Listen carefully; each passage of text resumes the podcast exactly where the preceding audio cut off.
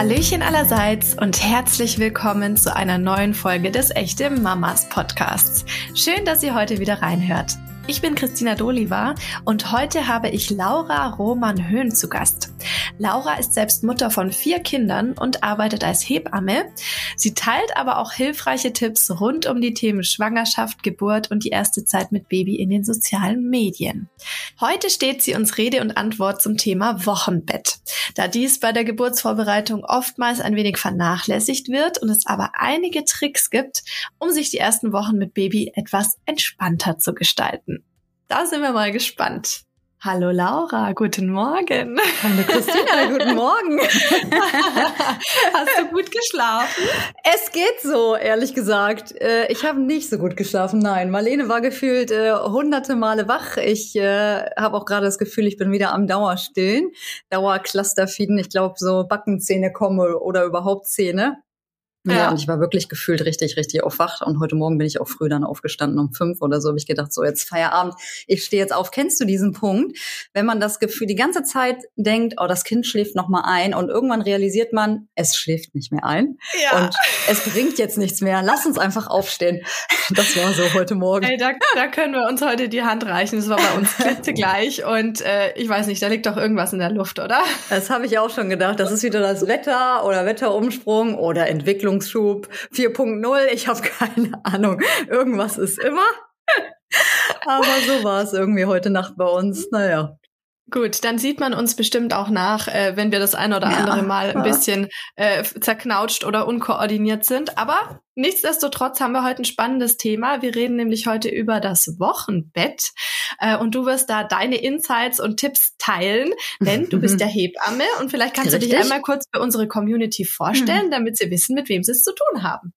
Genau, ich bin Laura Roman Höhn. Ich bin selber Mama von mittlerweile vier Kindern und Hebamme seit über zehn Jahren und ja, genau, liebe quasi meinen Job und verbinde einfach total gerne meinen Beruf auch mit meinem Privatleben und begleite, ja, werdende Eltern in der Schwangerschaft, Geburt und Wochenbett und natürlich auch über die Zeit hinaus. Voll schön. Und du teilst ja auch viel von diesen Tipps, die du da hast, ähm, auf Social Media.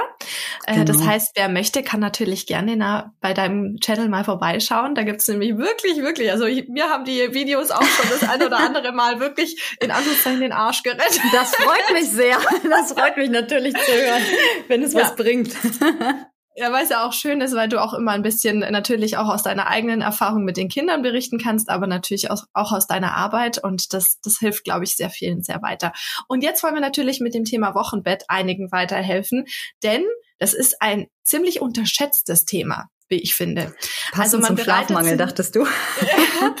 man bereitet sich ja immer so äh, auf die Geburt vor und wie wird die mhm. Geburt und wie läuft das alles ab. Aber das, was danach kommt, also das Wochenbett und alles, was da dazugehört, ich finde, dass es ein bisschen zu wenig Aufmerksamkeit bisher bekommt. Und dass die Frauen vielleicht noch ein bisschen besser darauf vorbereitet werden sollten, was man da so zu erwarten hat, sagen wir ja, es mal so. Ja, definitiv, da hast du recht. Ja, ich finde, Wochenbett ist halt auch immer so, man muss die Dinge halt auf sich zukommen lassen. Man weiß ja nie, was einen erwartet. Man weiß nicht, ja. wie seine Geburt laufen wird. Man weiß nicht, wie man sich hinterher fühlt. Man weiß nicht, wie das mit dem Baby ist, ob das alles mega entspannt ist und total gut klappt von Anhieb oder eben halt nicht. Und äh, das sind so diese Dinge, die nicht planbar sind. Und da haben wir immer so große Schwierigkeiten, uns auch darauf einzulassen. Ne? Hey, das ist nicht planbar und diese Zeit müssen wir einfach mal auf uns zukommen lassen. Und ja, ja abwarten. Vielleicht kannst du uns mal erzählen, was versteht man denn überhaupt unter einem Wochenbett? Für alle, genau. die das jetzt noch nie gehört haben. also das Wochenbett bezeichnet quasi die ersten Wochen nach der Geburt. Man sagt immer, die ersten sechs bis acht Wochen nach der Geburt sind das Wochenbett und das Wochenbett beginnt nach der Geburt des Mutterkuchens. Das wissen auch ganz viele. Nicht viele denken, das Wochenbett beginnt nach der Geburt des Babys und dann ist die Geburt abgeschlossen. Nein, ist sie nicht. Für uns ist die Geburt erst abgeschlossen, wenn der Mutterkuchen auch geboren ist. Und dann wird auch im Kreissaal erst gratuliert. Also dann gratuliert Hebamme und Arzt oder Ärztin erst den werdenden Eltern zur Geburt ihres Kindes. Und genau in diesem Moment quasi beginnt dann das Wochenbett und erstreckt sich dann sechs bis acht Wochen. Und das ist wirklich so ja die allererste Zeit zu Hause mit dem Baby, ne, wo man sich wirklich auch von der Geburt einfach erholt, ähm, ja, sich regeneriert, alles verarbeitet. Es kommen ja auch viele neue Herausforderungen einfach ganz plötzlich auf einen zu und jeder Tag ist anders. Immer wenn ich versucht habe zu planen, auch ja, was machen wir morgen oder übermorgen vielleicht, dann hat das garantiert nicht geklappt. Also es ist wirklich so, man lebt das Wochenbett so Tag für Tag und ähm, ich finde, es ist so ein wunderbarer Ausnahmezustand einfach. Ja, das wäre jetzt auch meine Frage gewesen. Was macht man denn konkret im Wochenbett? Weil für mich, wenn ich jetzt an mein Wochenbett zurückdenke, ich habe teilweise auf den Tag zurückgeblickt und mir gedacht, was hast du eigentlich die ganze Tag? gemacht und kam es trotzdem zu nix. Also ja, gefühlt, ne? Das ist das ist immer der Irrglaube. Gefühlt kamst du zu nichts. Du machst ja den ganzen Tag was. Du kümmerst ja. dich nämlich um dieses kleine Wesen in deinem Arm und das ist einfach ja eine ganz große verantwortungsvolle Aufgabe und welche auch wirklich den ganzen Einsatz äh, braucht und ganz viel Kraft auch einfach zieht. Und man weiß wie gesagt nie, wie der Tag oder wie die Nacht verläuft.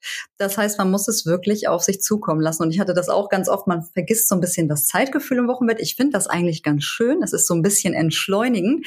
Man guckt nicht mehr auf sein Handy, man guckt keine Nachrichten mehr. All das geht irgendwie so an einem vorbei, weil man sich wirklich nur auf dieses Baby konzentriert und man guckt nachmittags auf die Uhr und denkt, hä, wir sind doch gerade erst aufgestanden. Nein, sind wir nicht. Ja. Man entwickelt halt auch so ein anderes Zeitgefühl. Und ähm, ja, wie gesagt, also Ganz viel natürlich Regeneration von der Schwangerschaft. Man hat eine Geburt hinter sich. Man weiß ja auch nie, wie die Geburt verlaufen ist, wirklich wie sehr man sich auch erholen muss. Die Frauen, die stillen, die Milchproduktion wird angeregt. Das Stillen bringt ja manchmal auch viele Herausforderungen mit sich. Bei einigen klappt es gut zu Beginn, bei anderen nicht. Da braucht es etwas länger. Dann einfach wirklich auch die Heilung von Geburtsverletzungen, die Rückbildung, die Hormonumstellung. All das prasselt ja plötzlich auf einen ein. Genauso einfach auch diese psychische Komponente, die auch häufig vergessen wird, so die neue Familienkonstellation. Man hat da plötzlich ein Baby aus einer Zweierbeziehung. Wenn man noch kein Baby hatte vorher, wird dann eine Dreierbeziehung. Man muss erstmal ankommen und sich da auch in seiner Rolle zurechtfinden. Jeder muss seinen Platz finden. Ähm, auch bei uns jetzt, wir haben ja mehrere Kinder, ich habe ja vier Kinder, auch mit Geschwisterkindern, wenn dann ein neues Geschwisterchen hinzukommt, auch die Geschwister brauchen natürlich ihre Aufmerksamkeit und müssen auch erstmal mit der neuen Situation zurechtkommen. Da ist jetzt noch ein Baby hinzugekommen. Was ist denn mein Platz jetzt hier in der Familie? Und äh, bis sich das alles so dann eingefunden hat, können dann schon einige Wochen vergehen. Und ich finde wirklich, das Wochenbett verändert sich Woche für Woche und jeder Tag, wie gesagt, kann auch einfach anders sein. Ja, absolut. Also das ging mir ganz genauso. Und ja, also ich bin dann teilweise wirklich überrascht gewesen, dass es auf einmal nachmittags war und ich noch gar nicht gefrühstückt hatte. Ja. also ich war froh um die ganzen Snacks, die ich mir zurechtgelegt habe, aber so richtig, ja. äh, wie du sagst, das Zeitgefühl bleibt da komplett äh, auf der Strecke. Ähm, ja, genau. Was, aber das ist ja schon ein ganz sinnvoller, äh, sinnvoller Hinweis, den du gerade gegeben hast, sich da so ein bisschen vorzubereiten. Zum Beispiel Thema Essen. Dass man nicht direkt danach irgendwie in der Küche stehen muss und kochen muss, weil das ist auch einfach anstrengend. Vielleicht ist einem auch nicht danach vielleicht geht es einem auch nicht so gut und dann kann man das auch nicht. Und dann ist die Konsequenz, okay, entweder esse ich gar nichts oder ich stelle mich jetzt doch in die Küche, obwohl es mir nicht so gut geht. Und genau das sind so diese Dinge, wo man einfach schauen kann vorher, hey, da bereite ich mich ein bisschen vor, dass wir diesen Struggle einfach nicht haben im Wochenbett. Jetzt haben wir schon mal ganz kurz die Vorbereitung angeschnitten. Ich hätte noch eine Frage vorab, bevor du uns noch mhm. mehr Tipps gibst, was man alles äh, für die Vorbereitung aufs Wochenbett machen kann. Äh, warum ist das Wochenbett eigentlich so wichtig? Das Wochenbett, ja, wie ich gerade schon gesagt habe, auf jeden Fall Erholung und Regeneration von der Geburt, ne, dass man sich wirklich ausruht und dann natürlich auch der erste Bindungsaufbau, wirklich dieses, wovon viele immer sprechen, vom Bonding, der nackte Körperkontakt, das ist einfach so das Urvertrauen, was dann gebildet wird, das Familienband, was geknüpft wird zwischen Eltern und Kind, das ist gerade so dieser Zauber dieser ganz ersten Zeit und der einfach so ganz, ganz besonderen Zeit und die sollte man wirklich genießen, sich zurückziehen ins Bett, ganz, ganz viel kuscheln, ganz, ganz viel anlegen oder Fläschchen füttern und einfach wirklich sein Baby genießen, es sich anschauen von oben bis unten. Jeden Tag entdeckt, entdeckt man irgendwie eine neue Facette und einen neuen Zentimeter, den man vorher noch nicht so gesehen hat, entdeckt den Charakter des Kindes und einfach sich auch, ja, aneinander zu gewöhnen und sich auch erstmal einzufinden in dieser neuen Rolle. Mit allen Herausforderungen, die das dann mit sich bringt. Ne? Ja, absolut. Also ja.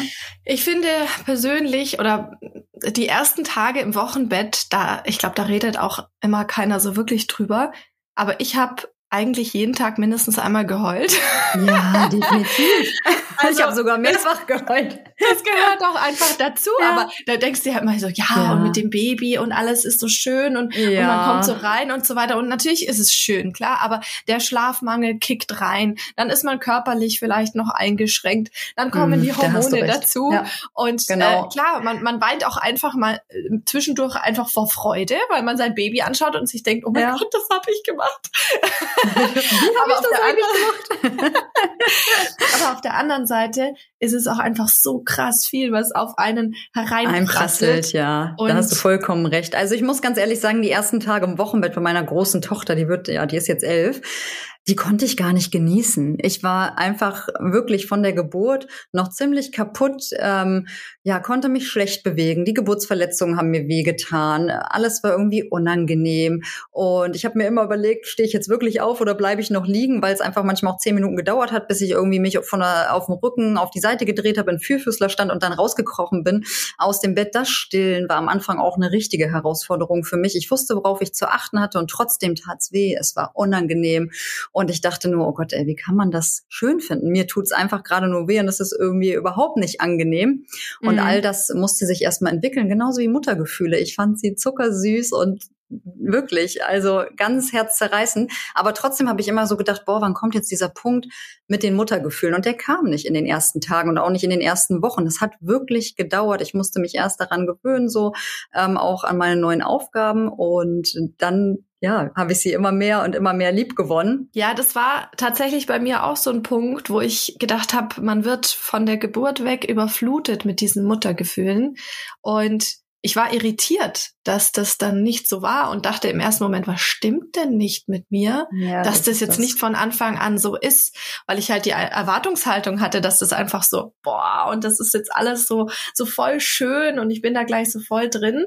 Und ich glaube tatsächlich, dass es vielen Mamas so geht und dass sich aber viele auch gar nicht trauen, das dann laut zu sagen, weil man muss doch diese Gefühle haben und naja, äh, keine genau. Ahnung. Also das ist total verrückt.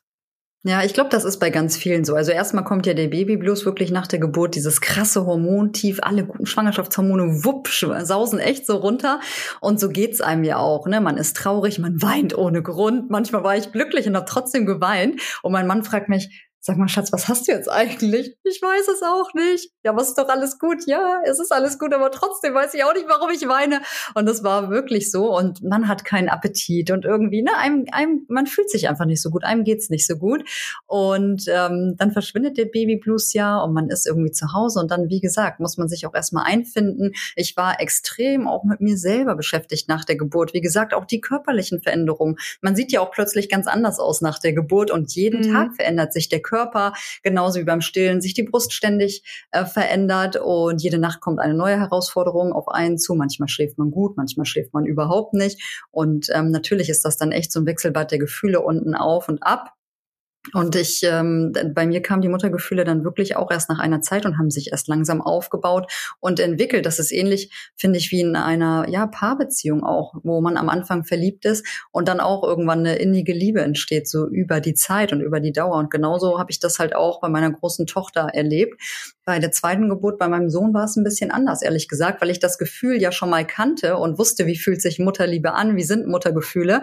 Mhm. Und da kam das irgendwie schneller eingeschossen, ähnlich wie der Milcheinschuss ja häufig auch beim zweiten Kind ein bisschen schneller kommt. Der Körper weiß, was er machen muss und alles funktioniert irgendwie ganz gut. Und genauso war es mit den Muttergefühlen auch. Also da kamen die einfach schneller und ähm, ich hatte sofort irgendwie ja, dieses krasse Bindungsgefühl, was ich bei meiner großen Tochter erst ähm, aufbauen musste. Und natürlich war die zweite Geburt auch bei mir etwas leichter. Und ich glaube, auch das hat was damit zu tun, wenn man dann wirklich ausgeprägte Geburtsverletzung hat, sich erstmal regenerieren muss. Das tut ja auch weh. Man ist ja dann auch vielleicht ähm, mit Schmerzen geplagt und muss da auch erstmal zurechtkommen und sich finden wieder und auch in seinem Körper wieder zurechtfinden. Und ich denke, das ist legitim, dass das dann auch eine Weile dauert und eher die Normalität, dass man nicht sofort vielleicht diese ganz extremen Muttergefühle hat, sondern dass sich das, wie gesagt, entwickelt. Jetzt hast du gerade von deinen äh, zwei ersten Geburten gesprochen. Ja. du hattest ja insgesamt vier. Das heißt, ja. du hast auch viermal Wochenbett hinter dir. Ja, Wie allerdings. haben sich denn äh, diese Wochenbetten, wenn man das so nennen kann, bei dir unterschieden? Oh ja, die haben sich ganz extrem unterschieden. Das ist auch nochmal ein guter Punkt, dass wir da nochmal drauf eingehen. Also Wochenbett ist nicht gleich Wochenbett, genauso wie jede Schwangerschaft ganz individuell ist und jede Geburt ist auch jedes Wochenbett ganz individuell und stellt einen immer wieder vor neue Herausforderungen. Und ähm, ja, meine anderen beiden Kinder, also Karl und Marlene, ähm, die sind zu früh geboren. Äh, sehr unerwartet. Beide sechs Wochen. Äh, stimmt nicht, Karl ist sechs Wochen zu früh, Marlene ist fünf Wochen zu früh. Und das war ein ganz anderes Wochenbett.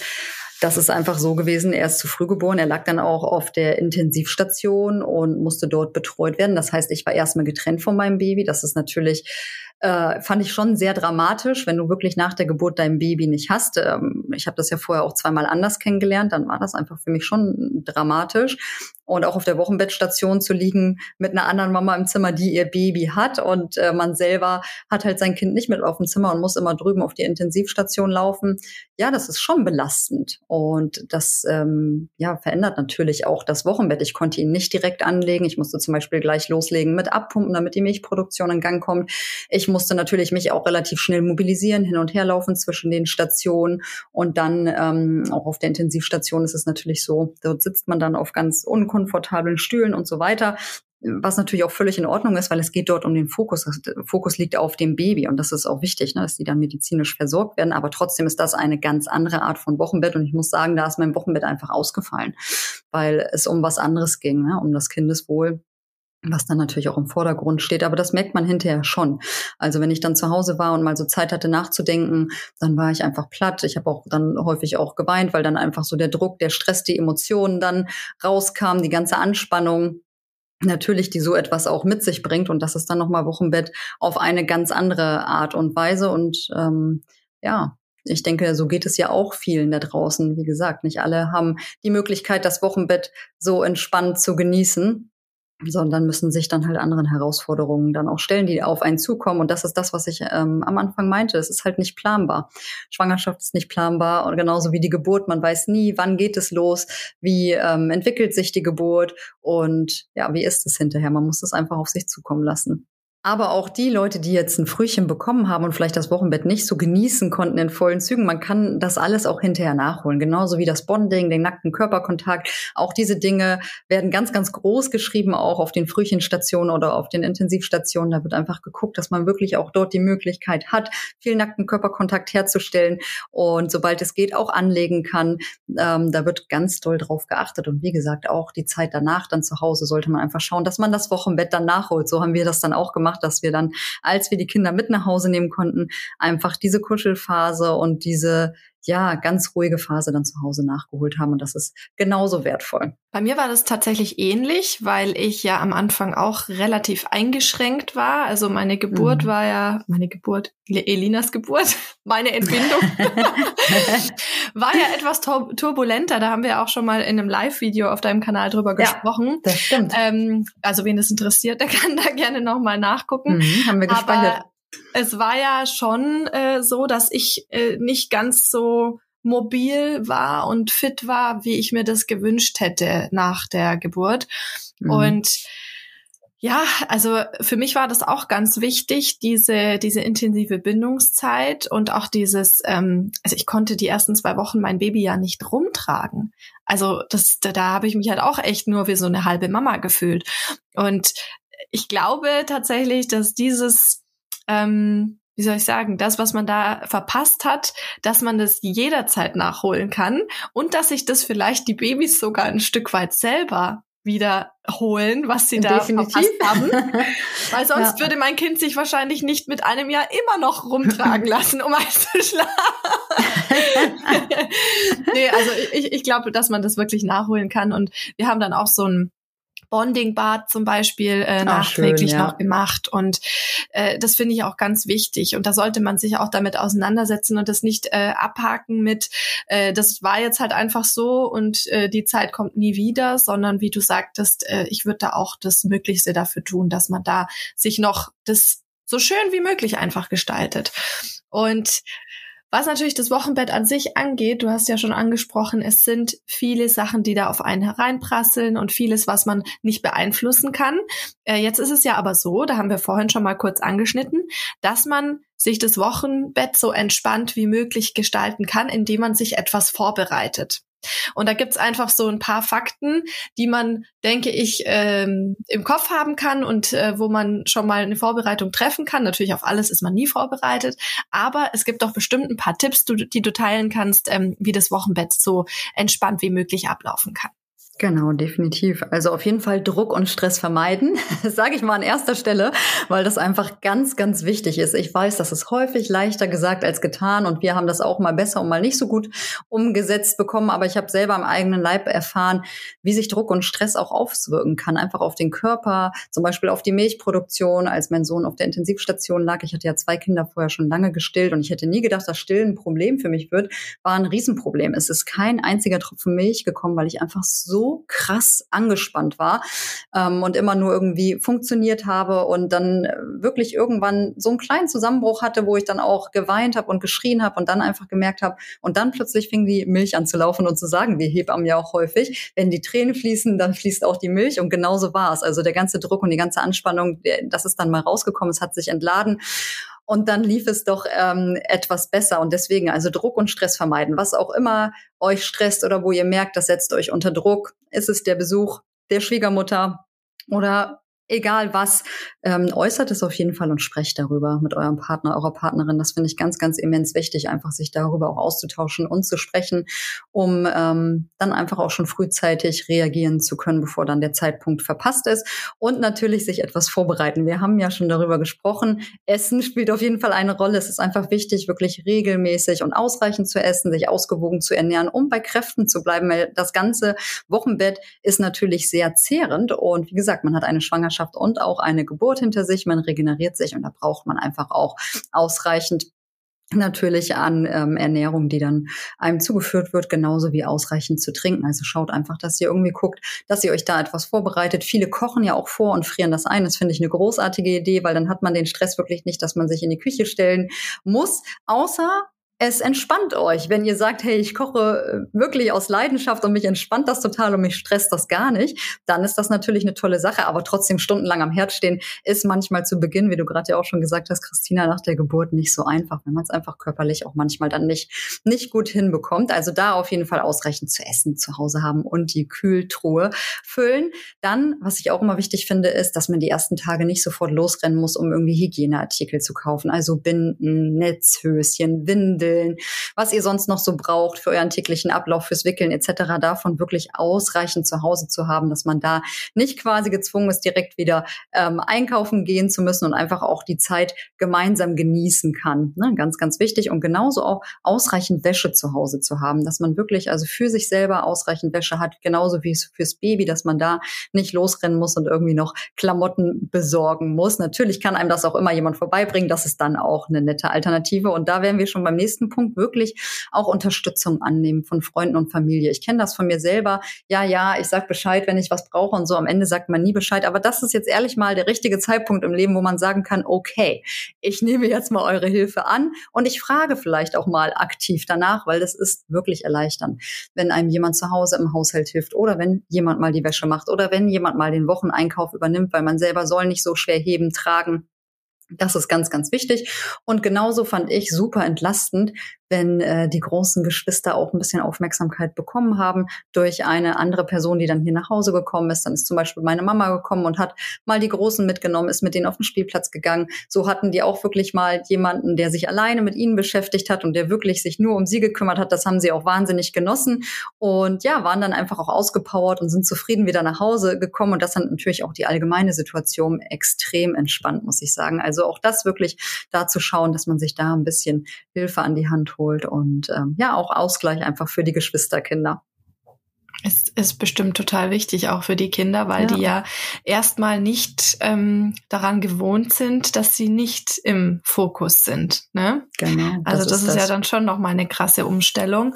Und also ich kann jetzt nur von uns sprechen. Ich habe äh, meine Schwiegermama tatsächlich gebeten, äh, uns Hühnersuppe vorzukochen. Wir hatten das ganze Gefrierfach voller richtiger ja. Kraftsuppe. Ja, genau. Also sogar auf die Tupper draufgeschrieben, Omas Bio-Hühnersuppe. Aber das empfehlen wir auch immer. Also wirklich, ne? Hühnersuppe oder einfach nur eine Gemüsekraftbrühe. Das ist super im Wochenbett. Das bringt einfach ganz, ganz viel Energie natürlich auch schön, bringt den Elektrolythaushalt schön ins Gleichgewicht. Also das ist super. Und ich finde auch bei Erkältung, ne, greift man ja schnell mal zu so einer Hühnersuppe. Meine Kinder lieben übrigens auch Hühnersuppe, also davon mal ab. Gibt es bei uns sowieso immer, aber das ist im Wochenbett eine richtig tolle Sache, da hast du recht. Und witzigerweise haben mein Mann und ich vorab ähm, Kochen geübt. Ach, guck mal.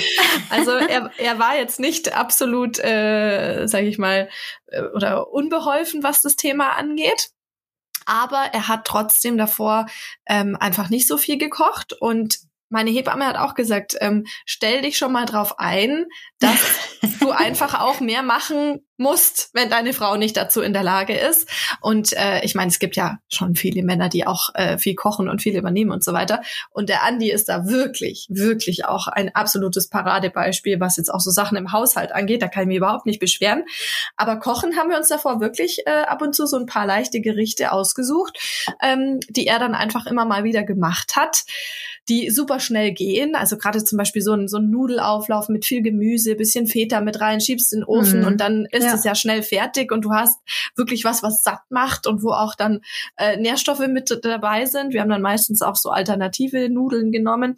Ähm, und das war echt super, dass wir uns da vorab schon damit beschäftigt haben, weil ich das zum Beispiel auch im Bekanntenkreis mitbekommen habe, äh, wie es sein kann, wenn die Männer da nicht so involviert sind und engagiert.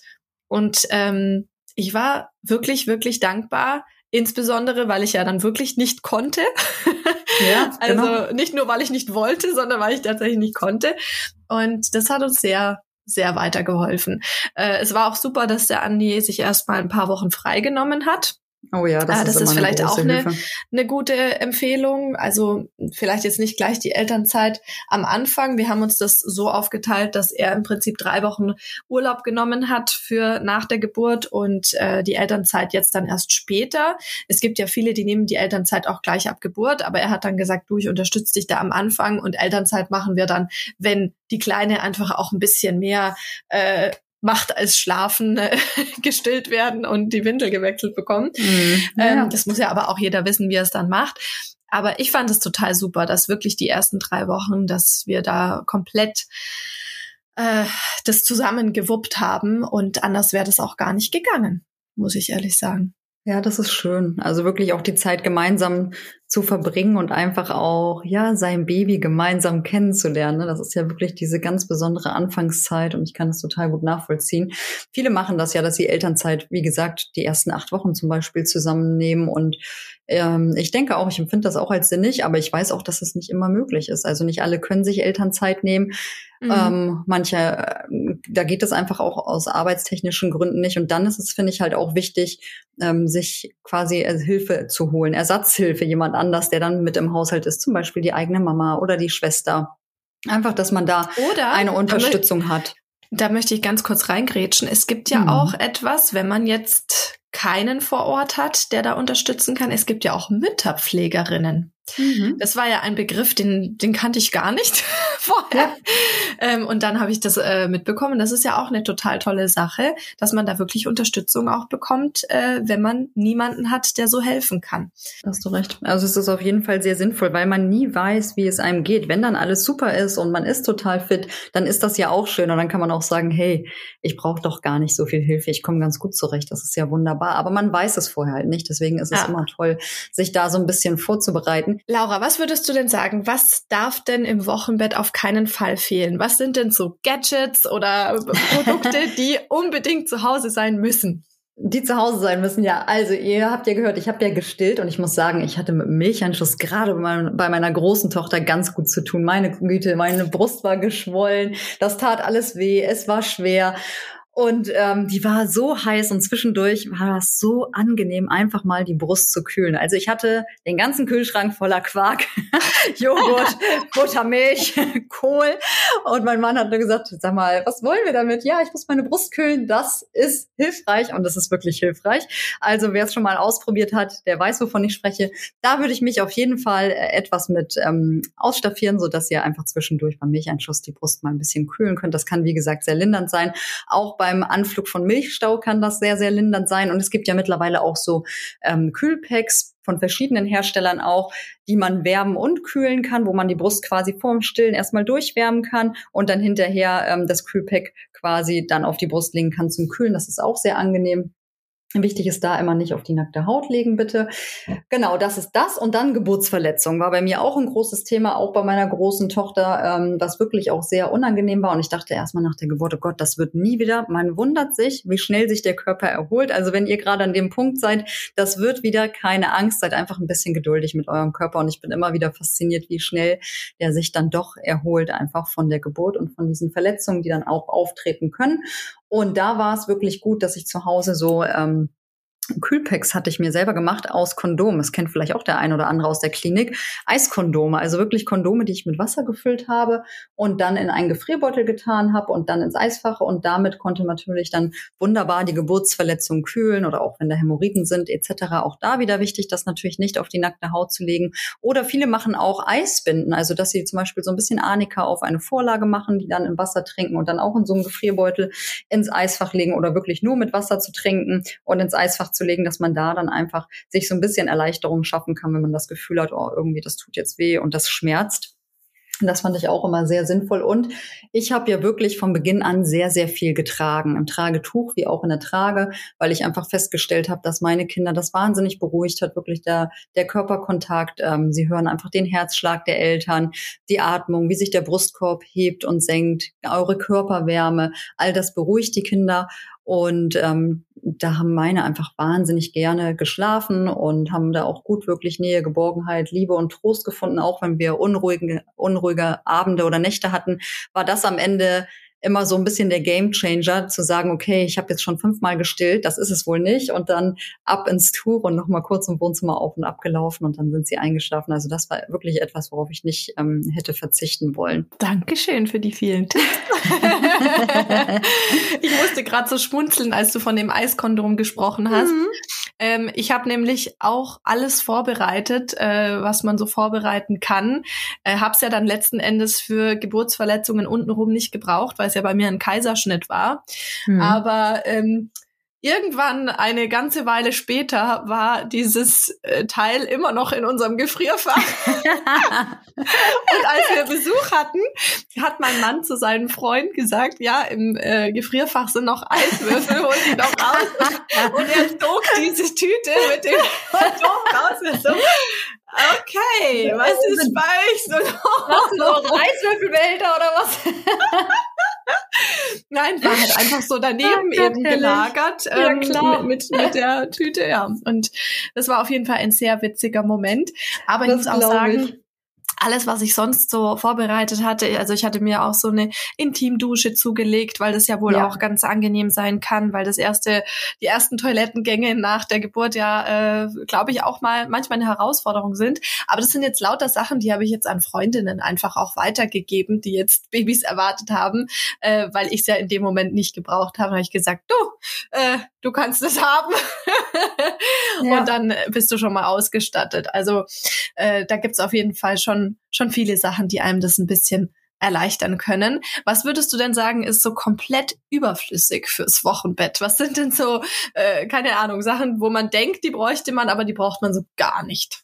Oh, das finde ich eine super schwierige Frage, weil jeder das ja auch anders empfindet. Also wenn ich sage, das äh, habe ich so überhaupt gar nicht gebraucht, dann sagen mindestens 100 andere Leute, echt, darauf konnte ich gar nicht verzichten, weil das wirklich sehr, sehr individuell ist. Also ich kann euch mal sagen, was ich geschenkt bekommen habe zur Geburt, Lätzchen. Und ich habe nie Lätzchen gebraucht. Meine Kinder haben zum Beispiel nicht viel gespuckt Und ich verbinde Lätzchen auch immer so mit der Beikost. Und dann habe ich das auch meinen Freundinnen erzählt und die haben alle gesagt, echt nicht? Ich habe das total gebraucht beim Stillen. Jedes Mal ist was nebenher gelaufen oder beim Fläschchen füttern. Und ansonsten musste ich mein Kind halt immer wieder sofort umziehen. Und da dachte ich nur so, ja, Lätzchen sind für mich zum Beispiel komplett überflüssig gewesen. Und ich denke, da gibt es viele Dinge, wo man hinterher denkt, okay, das hätte ich jetzt vielleicht nicht vorher besorgen müssen.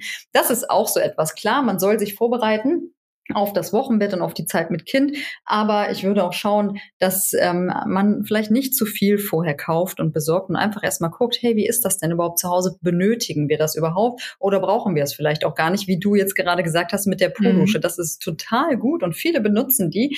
Aber am Ende weiß man natürlich nie, hey, wie läuft denn unsere Geburt überhaupt und brauche ich dann diese Po-Dusche? Ähm, und man kann natürlich auch einen Becher benutzen und da einfach dann ein bisschen den Intimbereich übergießen mit lauwarmem Wasser. Und ich denke, so ist das halt bei vielen Sachen. Man legt sich das vorher zu und hinterher denkt man, ja gut, haben wir jetzt einmal benutzt oder auch gar nicht, weil unser Baby mochte das nicht. Das würden jetzt vielleicht auch viele sagen bei der Trage. Mein Baby mhm. wurde nicht gerne in der Trage tragen. Das gibt es ja auch immer wieder. Und dann hat man sich so eine super teure Trage vielleicht gekauft und hat sie dann ein, zwei Mal benutzt. Auch diese Dinge gibt es natürlich. Ich weiß nicht, was war bei euch total überflüssig? Also total überflüssig waren für mich tatsächlich Stilleinlagen. ich hatte mir die, die super fancy, teuren Wolle-Seide-Stilleinlagen hatte ich mir gekauft. Und dann hatte ich aber ähm, kurz vor der Entbindung bin ich noch über eine Empfehlung gestolpert von einer Freundin, die gesagt mhm. hat, wusstest du eigentlich, dass es absorbierende Still-BHs gibt? Ja. Und dann habe ich gesagt, nein, was? Das ist ja genial. und dann habe ich mir diese, diesen Still-BH geholt und habe nie äh, eine einzige Stilleinlage gebraucht. Aber ich muss sagen, später sind die dann nochmal zum Einsatz gekommen, weil die tatsächlich bei ähm, Milchstau ganz hilfreich waren. Da habe ich mhm. nämlich den Quark dann auf die Stilleinlage draufgeschmiert ähm, und so ein bisschen mit Retterspitz getränkt. Und das war dann für äh, die, den Milchstau ganz hilfreich. Aber für das Wochenbett hätte ich definitiv keine einzige Stilleinlage gebraucht.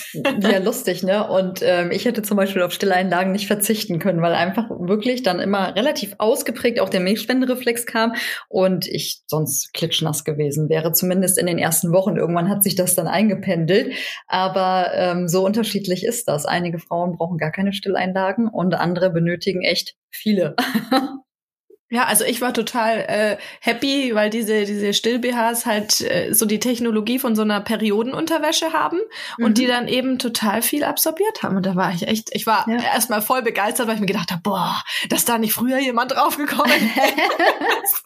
Steckst du dir da die ganze Zeit Stilleinlagen rein und wechselst. Wie viele hattest du davon? Also wie oft hast du die gewaschen dann? Die, die BHs? Mhm. Ich habe die äh, alle zwei Tage. Also ich habe ja. insgesamt ähm, zwei, ja, ich habe, nee, ich habe sogar drei Stück gehabt und habe dann alle zwei Tage die quasi gewechselt. und, und das war auch total angenehm, dass die, ähm, also ich hatte auch nicht wirklich viel mit äh, einer, sag's mir, wunden Brustwarze zu kämpfen. Brustwarzen. Also das mhm. hat irgendwie auch ganz gut da harmoniert. Ich meine, klar, manchmal hat man mit mit äh, Salbe auch noch ein bisschen nachgeholfen, wenn es wehgetan hat, aber so ging das echt gut.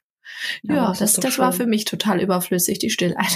Ja, lustig, Was würdest ne? du denn sagen? Woran denkt man beim Wochenbett denn so überhaupt nicht? Um, ähm, ich glaube, man muss das, also erstmal sind wir ja so gepolt, dass wir immer alles so pl planen wollen und schlecht Dinge auf uns zukommen lassen können oder zumindest viele bei mir ist es so und ich bin auch eher ein ungeduldiger Typ und das passt natürlich nicht so gut zusammen mit dem Wochenbett. Man muss wirklich dort von Tag zu Tag denken, das auf sich zukommen lassen und sich halt auch auf die Bedürfnisse des Kindes einstellen und das ähm, ja fiel mir manchmal am Anfang auch schwer, gerade so zum Beispiel beim Stillen. Immer wenn das Mäusi Hunger hatte, dann musste ich halt stillen, egal ob ich jetzt wollte oder ob ich nicht wollte oder ob ich das Gefühl hatte, das ist doch erst zehn Minuten her, das kann doch nicht sein.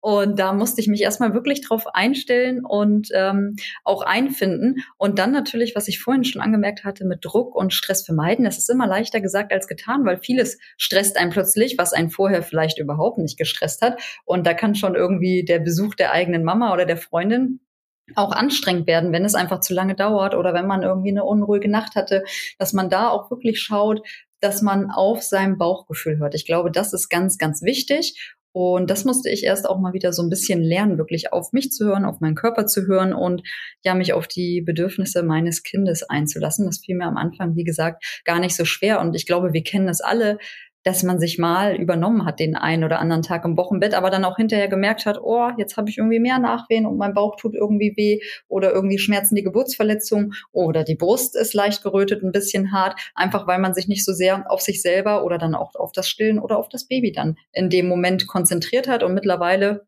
würde ich sagen, bin ich da halt auch deutlich selbstbewusster, dass ich dann auch einfach gesagt habe oder mich dann zurückgezogen habe, hey, jetzt reicht's mir, ihr könnt gerne noch hier unten sitzen bleiben, aber ich gehe jetzt nach oben und still da in Ruhe und mache so ein bisschen mein Turn. Und das ist häufig so, dass man da auch vielleicht Hemmungen hat beim ersten Kind. Und natürlich freut man sich auch. Man ist ja einfach auch mega stolz, sein Baby in den Arm zu halten. Man möchte es auch jedem zeigen. Und auch dieses Gefühl kann ich total gut nachvollziehen. Aber da dann auch einfach mal eine Stufe zurückzustellen und zu sagen, so und jetzt ähm, ziehen wir uns zurück und konzentrieren uns wieder nur auf uns.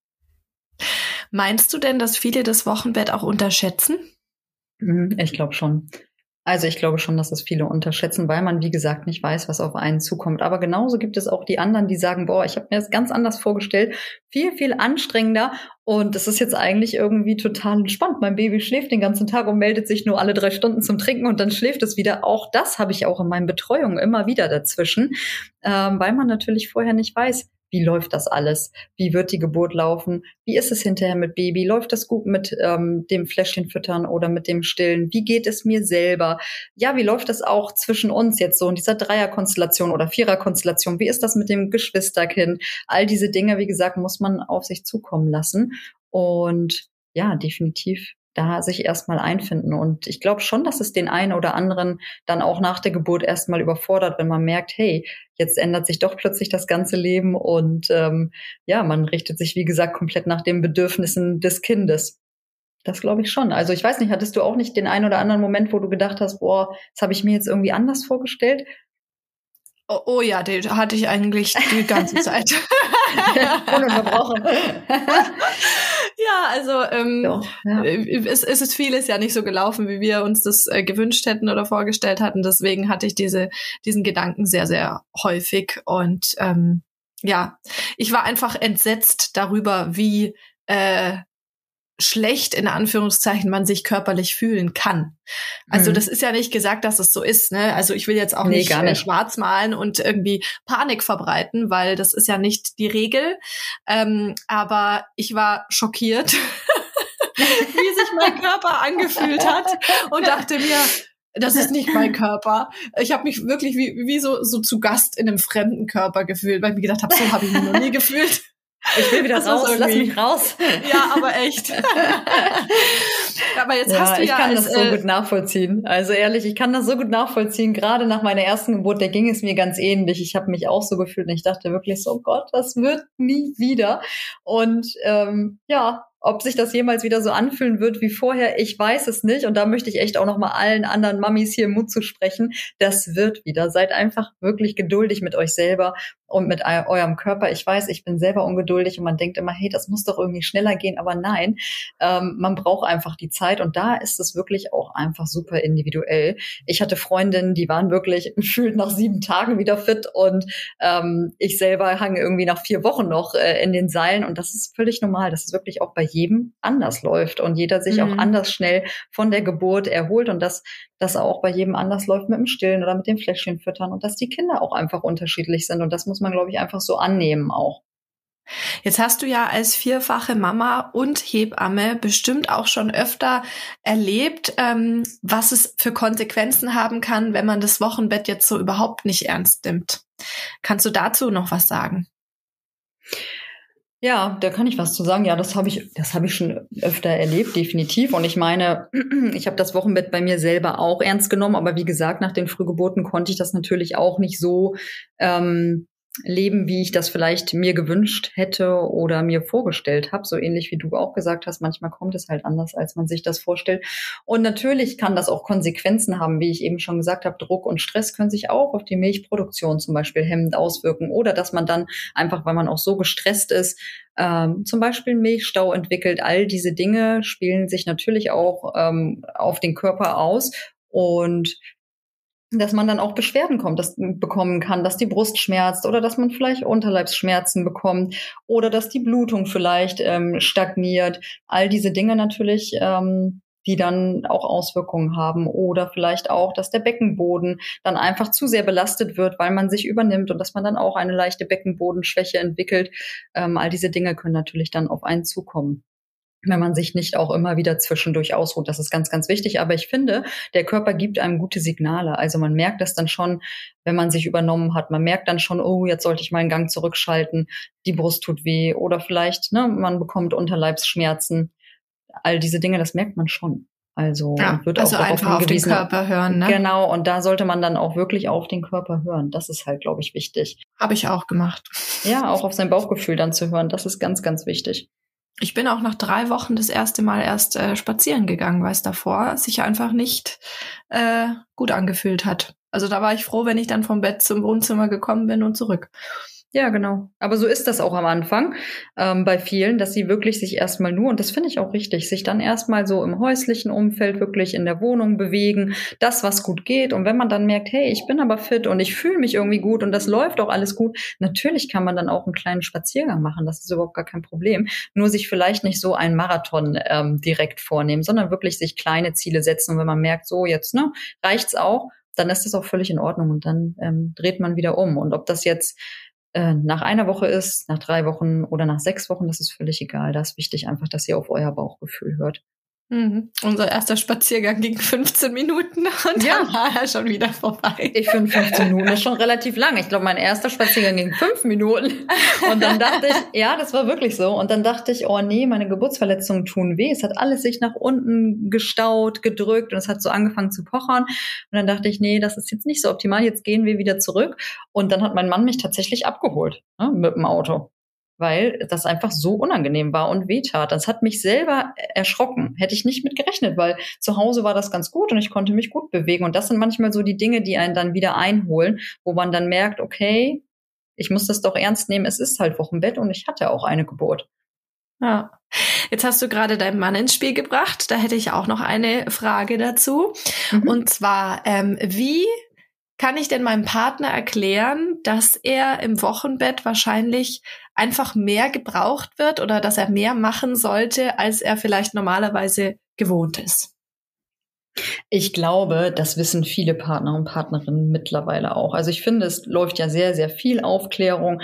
Ähm, viele besuchen auch gemeinsam ja mittlerweile Geburtsvorbereitungskurse, ob das jetzt vor Ort ist oder auch, dass man einen Videokurs macht oder so einen Zoom-Kurs. Also ich finde schon, dass dahingehend ja wirklich die Partner und Partnerinnen auch immer mehr ins Boot geholt werden, genauso wie unter der Geburt, dass äh, darüber viel gesprochen wird, hey, wie könnt ihr da unterstützen? Und genau das Gleiche gilt auch fürs Wochenbett. Ich finde es einfach wichtig, viel darüber zu sprechen, auch im Vorfeld. Was sind deine Vorstellungen? Was sind meine Vorstellungen? Und sich dort auch dann anzunähern und dass jeder auch sagt, hey, das ist mir wichtig, ähm, kannst du darauf achten? Aber das finde ich, wie gesagt, für beide Seiten. Und ich finde schon, dass ähm, das total toll auch ist zu beobachten, dass Schwangerschaft, Geburt und auch Wochenbett mittlerweile so gemeinsam erlebt und durchlebt wird. Also ich weiß nicht, wie dir das vorgekommen ist, aber mir kommt es so vor, als würde das auch immer mehr werden. Und ähm, dass es wirklich so, ja, aber etwas Gemeinschaftliches ist. Und das finde ich irgendwie total toll, muss ich sagen. Auch immer wieder schön zu beobachten. Ja, ich habe auch immer gesagt, wir sind schwanger. Ja, siehst du? Aber das meine ich halt. Aber das, genau das meine ich halt. Das ist wirklich ähm, total schön einfach zu beobachten auch, dass es so ist. Und wenn es nicht der Partner oder die Partnerin ist, die beste Freundin oder die Mama, das ist genauso schön, ne? Die auch mit ins Boot zu holen und zu sagen, hey, ähm, ne, lass uns das mal so machen und es wäre toll, wenn du mich hier unterstützen könntest und davor habe ich Angst und das finde ich halt einfach ganz, ganz wichtig, auch über seine Ängste und Sorge zu sprechen. Und auch Partner und Partnerinnen haben Ängste und Sorgen also das ähm, finde ich auch nochmal wichtig an dieser Stelle zu sagen. Die ähm, ja, haben auch auch manchmal Sorgen vor der Geburt oder Sorgen, was äh, wird im Wochenbett auf uns zukommen, wie kann ich meine Frau da optimal unterstützen, wie wird es ihr gehen und die erleben die Geburt einfach ja auch nochmal ähm, aus einer ganz anderen Perspektive. Das finde ich auch immer ganz spannend, nochmal zu hören. Auch die Perspektive derjenigen, die dabei waren, der Begleitpersonen ne, von der Geburt, wie die die Geburt wahrgenommen haben. Das ist definitiv auch ein wichtiger Punkt. Was würdest du denn sagen? Was möchtest du jetzt Mamas, die kurz vor der Entbindung stehen, für das Wochenbett noch mitgeben? Also ich finde es ganz wichtig, hört auf euer Bauchgefühl und macht wirklich das, was sich für euch gut anfühlt. gebt nicht irgendeinem Druck der Gesellschaft etc. nach, sondern guckt wirklich nur auf euch und macht das, womit ihr euch am wohlsten fühlt und kuschelt ganz, ganz viel, genießt einfach diese ganz intensive Anfangszeit und lasst es auf euch zukommen. Ich finde, das ist so eigentlich das, was ich allen mitgeben möchte. Klar, Vorbereitung das, ja, aber man kann sich auch nicht auf alles vorher einstellen und deswegen einfach sich wirklich dort auf das Bauchgefühl zu verlassen. Go with the flow. Ja, das ist so. Und learning by doing, wirklich. Step by ja. step. Das ist so. Ja, das ist doch ein schönes Schlussplädoyer. Jetzt haben wir echt ganz schön viel übers Wochenbett gelernt. Ich danke dir recht herzlich für die ganzen sehr, Tipps. Sehr, sehr gerne. Ich hoffe natürlich, dass wir auch dem einen oder anderen da weiterhelfen. Vielleicht hören ja die Papas diesen Podcast mit und wissen jetzt auch, was zu tun ist und was auf sie zukommt im Wochenbett. Und äh, ja, ich hoffe, dass du uns auch in Zukunft Rede und Antwort stehst, wenn es um Themen geht. Das würde ich mit, total gerne, ja. Die mit deiner Arbeit zu tun haben. Und äh, ja, vielen, vielen Dank, Laura. Ich habe mich zu bedanken. Ja, ich freue mich, dass ich dabei sein durfte und gerne komme ich jederzeit wieder. dann wünsche ich dir jetzt noch einen schönen Tag und mach's gut. Bis dann, Christina. Ciao. Ciao. Zusammenfassend kann man also sagen, dass man sich zwar auf das Wochenbett vorbereiten kann, aber dennoch sollte man es auch einfach auf sich zukommen lassen und so entspannt wie möglich angehen. Das ist jetzt leichter gesagt als getan, aber Lauras hilfreiche Tipps geben auf jeden Fall mehr Sicherheit und es ist doch auch irgendwie gut zu wissen, dass man mit seinen Themen da nicht alleine ist. Ihr habt eine Frage, einen Wunsch oder gar einen Vorschlag für einen Gesprächspartner? Dann meldet euch doch gerne per Mail an podcast.echtemamas.de oder schickt mir eine Sprachnachricht per WhatsApp an 0176 465 42263. Ich bin schon ganz gespannt auf eure Nachrichten und freue mich auch schon auf die nächste Folge. In der Zwischenzeit wünsche ich euch aber eine schöne Woche und verabschiede mich bis zum nächsten Mal. Tschüss!